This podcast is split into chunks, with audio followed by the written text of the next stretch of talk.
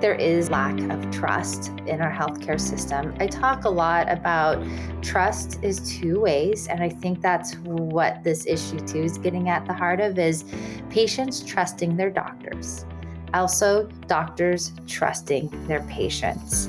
Welcome to another episode of Advocates in Action, a podcast created by the National Patient Advocate Foundation, a nonprofit that develops initiatives promoting equitable access to affordable quality healthcare through policy action and partnerships. I'm your host, Ashley Freeman. Today, I'm honored to speak with Susan Perez, who is a health researcher. During her free time, she enjoys yoga, time with family, and cooking. Thank you so much for joining me today, Susan.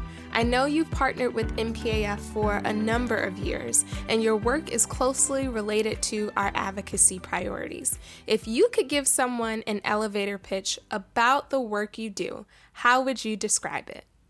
So, I'm trained as a health services researcher. I got my doctorate in nursing science and healthcare leadership. And I always joke that I'm not a nurse and I couldn't save a life worth my own life. But from that was this, this interdisciplinary training on how to address and look at healthcare systems.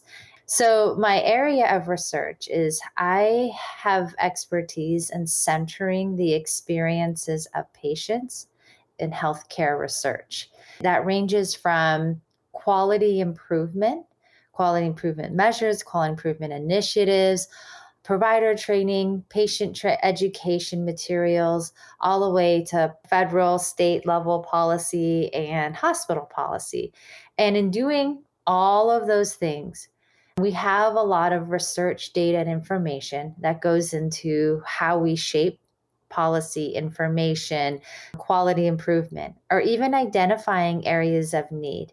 And so I see my area as how might we capture the experiences, knowledge, expertise of patients to ensure that all the things that we do in healthcare are responsive and tailored to the needs of patients because they're those most impacted at the end of the day around centering those experiences of patients. You also focus a lot on cost of care, which is very important for us because this season is all about financial and social needs navigation. So let's just start with some definitions for people who aren't necessarily familiar with this term. So, what do people mean by cost of care discussions? Patients at the time of care are often thinking about immediate out of pocket costs. Like, how much is it going to cost me when I walk out of this office? How much every time a doctor writes something down on their pad, whether it's a prescription or an ordering an MRI, patients are thinking those out of pocket costs. There's also the costs that come with, of course, insurance and monthly insurance costs, deductibles, and all of those things. So that's that's kind of what we're talking about when we think of cost conversations. In the moment costs when you're in, interacting with a doctor they're thinking like every time a doctor wa- writes something down um, whether it's a treatment surgery prescription. And then another cost we don't often think about is the life costs. So let's say you're getting physical therapy and the doctor says go once a week. And let's say that physical therapy is covered by your insurance well, getting to the physical therapist's office, taking time off of work, parking, maybe you need to find childcare. Maybe you need to grab a bite to eat while you're at downtown. Those are costs that we often also don't think about too. They're not necessarily costs we have solutions for, but they are part of those cost conversations and considerations. Thinking about when a pregnant mother needs to go see a their doctor once a month for the duration of pregnancy and then once a week towards the end. How much does it cost them to park, get up to the hospital, take time off of work? I mean, just all of those things. It's incredible. First of all, is our healthcare system is not designed for transparency. And it's not designed in a way that patients really understand or can anticipate any of those costs. So I think it's even harder to even have a conversation about those costs because you don't even know what you're having a conversation about or even the words to describe or anticipate those potential costs as well. Like you mentioned, overall, the system is not designed for that level of transparency. But in the recent years, we have seen this be a topic that is more talked about. We have seen screenings for cost of care issues happening in the medical system. So, what does that look like? Yes, providers are trying to understand their patients' needs so they make these decisions. And I think it's hard because, in the context of a doctor's office where they're limited on their time with a patient, and often providers and doctors feel their hands are tied when it comes to social services or providing for patients in the larger context of those patient needs. Even if they don't screen for costs, they're looking for a number of social cues as well. They do look for certain hints that a patient might be experiencing challenges with cost, like not refilling their prescription medication or spacing out pills, skipping appointments. And so they are looking for what I call cost cues. And then there are screeners. I struggle with the screeners because if you ask a patient if they're food insecure, then as a provider, how do you respond to that? It's not that you shouldn't ask, but at the same time, in asking, then I think it's important that we are able to identify solutions for patients. And I think a lot of the providers who do ask do have those solutions. The other part of this, though, is the patient end. And in interviews I've done with patients, one of my favorite lines is My doctor has an MD, not an MBA. Meaning, like, I'm not going to my doctor for a business transaction, I'm going to my doctor for health. And so, whether or not I can afford my health care, is none of his business or her business. And central to that is a patient's concern that a doctor will give them less than care or less quality care because the patient can't afford it. I think also another challenge in our healthcare system is that patients often equate the quality of their healthcare with cost. And so looking for lower cost options or even doing less is actually sometimes higher quality care. In doing less, you can perhaps save lives or save unnecessary procedures and surgeries. What's also interesting is when I asked about the doctors assessing for ability to pay and all that. And one patient says, I just lie. I don't want the doctor to know, and cost should not be a factor in how they treat me in my health care. So, that to me sounds like a really tough place to be in because, on one end, we would like to understand the truth about what patients are going through, what their financial situation is, so that we as a system can provide those supports. But like you mentioned, there's the other side of how do we make sure that there isn't this level of judgment and there isn't unfair treatment. How do we even find a balance between those two things? So, is there a solution for that? I, I do believe there is. I think it's hard because there is lack of trust in our healthcare system. I talk a lot about trust is two ways. And I think that's what this issue too is getting at the heart of is patients trusting their doctors also doctors trusting their patients. We see that a lot in our equity work where doctors often don't give patients pain medications because they think they're drug seeking and there's an assessment on that end. So that's an example of doctors not trusting patients and we work so hard to get patients to trust their doctors, to trust that their doctor is giving them judgment-free health care but my question is are doctors actually giving patients judgment free healthcare? Is a doctor based on race and and socioeconomic status are providers giving patients the same treatment and care? And i think our health outcomes really say no. And so sometimes i struggle as a researcher. Sometimes it's those concerns are almost are valid depending on who the provider is But how do we get around that? I think it is working towards standardized care and pushing towards best practices and anticipating. So all patients will get this one medication. Like this is the medication you would give for patients in this situation, but you understand it's expensive. And you know what's so interesting about this conversation is the patients who are on public insurance traditionally have lower costs than those who do have insurance and high deductibles. And in mm-hmm. many situations, doctors are making assumptions about patients' ability to pay. So let's say I work for this really fancy, well known tech company, but that tech company might have a high deductible and I might have to actually pay a lot out of pocket. Whereas if I'm a publicly insured patient, likely a lot of those costs might be covered by my Medicaid or Medicare. So it's kind of interesting that sometimes cost burden falls on those who appear more able to pay. To, though in the end i think there are some narratives that need to help like such as you know if you have trouble filling this prescription the doctor can say things like, come back to me, and my medical assistant will help you. I think when it comes to certain treatments, sharing with patients what the wait and see options are, right? Because sometimes wait and see is equally as powerful as getting that MRI today.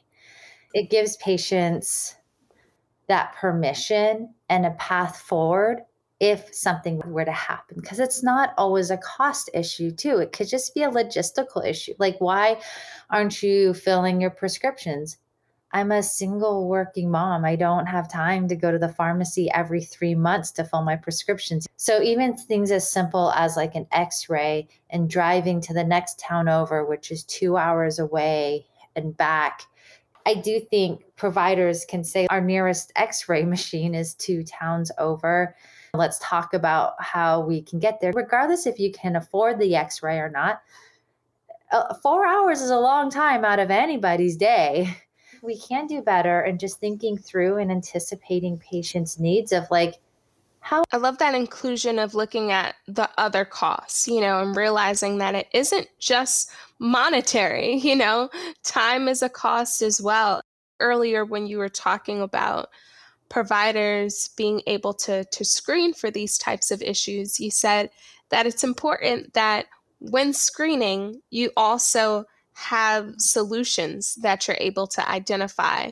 So, are there any top solutions that you know of or that you've heard from patients or or even providers that are being used around the country to really help with these social needs? As a health services researcher, I, I look at solutions on the policy level. There are so many different programs.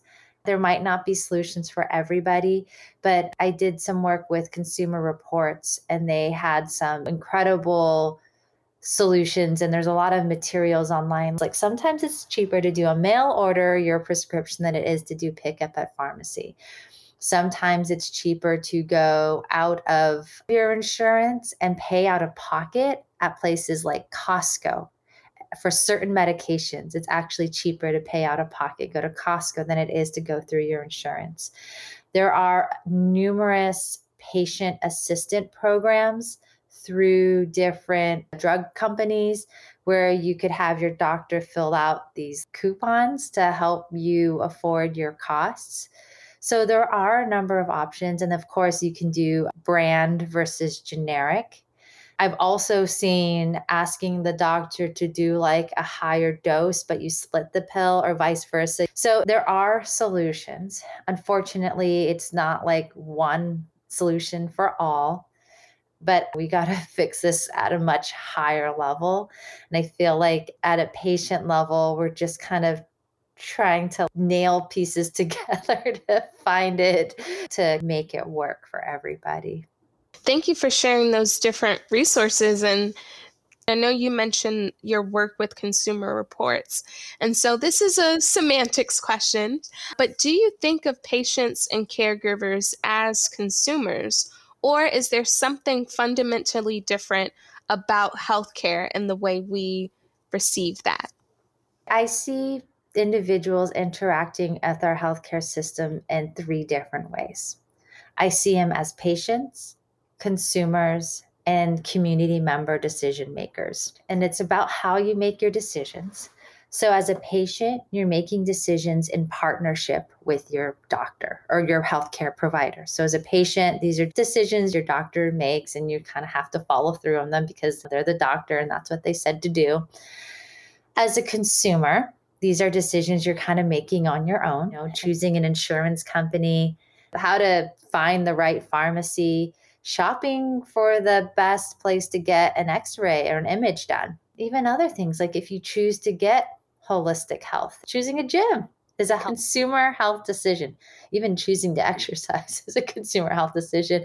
And then we have community members. I think we forget the power of our voice, of our advocacy, of our roles in communities and how that impacts our health.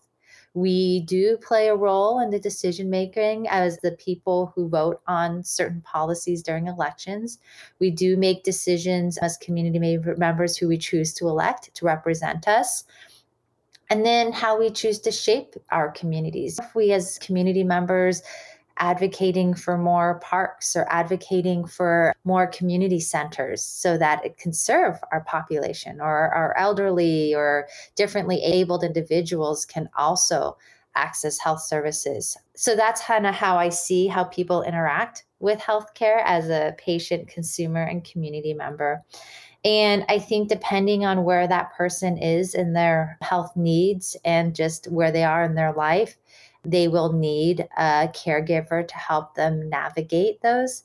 I had an aunt who passed away of cancer, and it was interesting being her caregiver. You know, she was somebody who was cognitively ready and needed to make decisions on her own. But because of her limitations of ability, a lot of decisions did have to be made in partnership. Like, are you able to take me to the doctor's appointment? Or if I undergo this treatment, will someone be available to take me every week? So I think the role of the caregiver can absolutely work in partnership with those individuals at all parts of their identity of how they interact with healthcare systems. That was a really unique view of the whole three part identity and the way that we interact with the healthcare system. I've never heard it broken down like that before. The other thing that I think is important when we talk about financial and social needs navigation is the fact that sometimes people are diagnosed with serious illnesses that can require them to have care for years. Now, it's not a one off situation. So, why is it important to recognize that things change and people change over time? And the importance of having these discussions at different points along that journey and realizing the care plan might have to change. How do we really embrace that and have those discussions? When it comes to chronic conditions, we know enough in healthcare that we can often anticipate a lot of outcomes and prepare for them. And I think it's important to have those conversations there are different situations where someone's in different levels of pain at any time. And those moments of clarity you don't want to be talking about all the impending things that might happen. But speaking personally in those experiences, it's helped provide a sense of security and stability that, you know, in that next moment when, you know, when something turns, we have a plan. And it's also the financial aspect of it. I think it's hard because medicine is so incredible these days that people are outliving expectations. Even in my own personal experiences with an aunt who was really sick, we can only afford in home care for this long. So she put off in home care for so long and really exhausted our family. It was really hard. We did it till it pushed us to our end. And we're like, finally, we have to do this because we just can't anymore. So having those conversations up front understanding and anticipating the potential costs and really just having to weigh the pros and cons and making those hard decisions in partnership. Thank you for sharing about your personal experience with caregiving.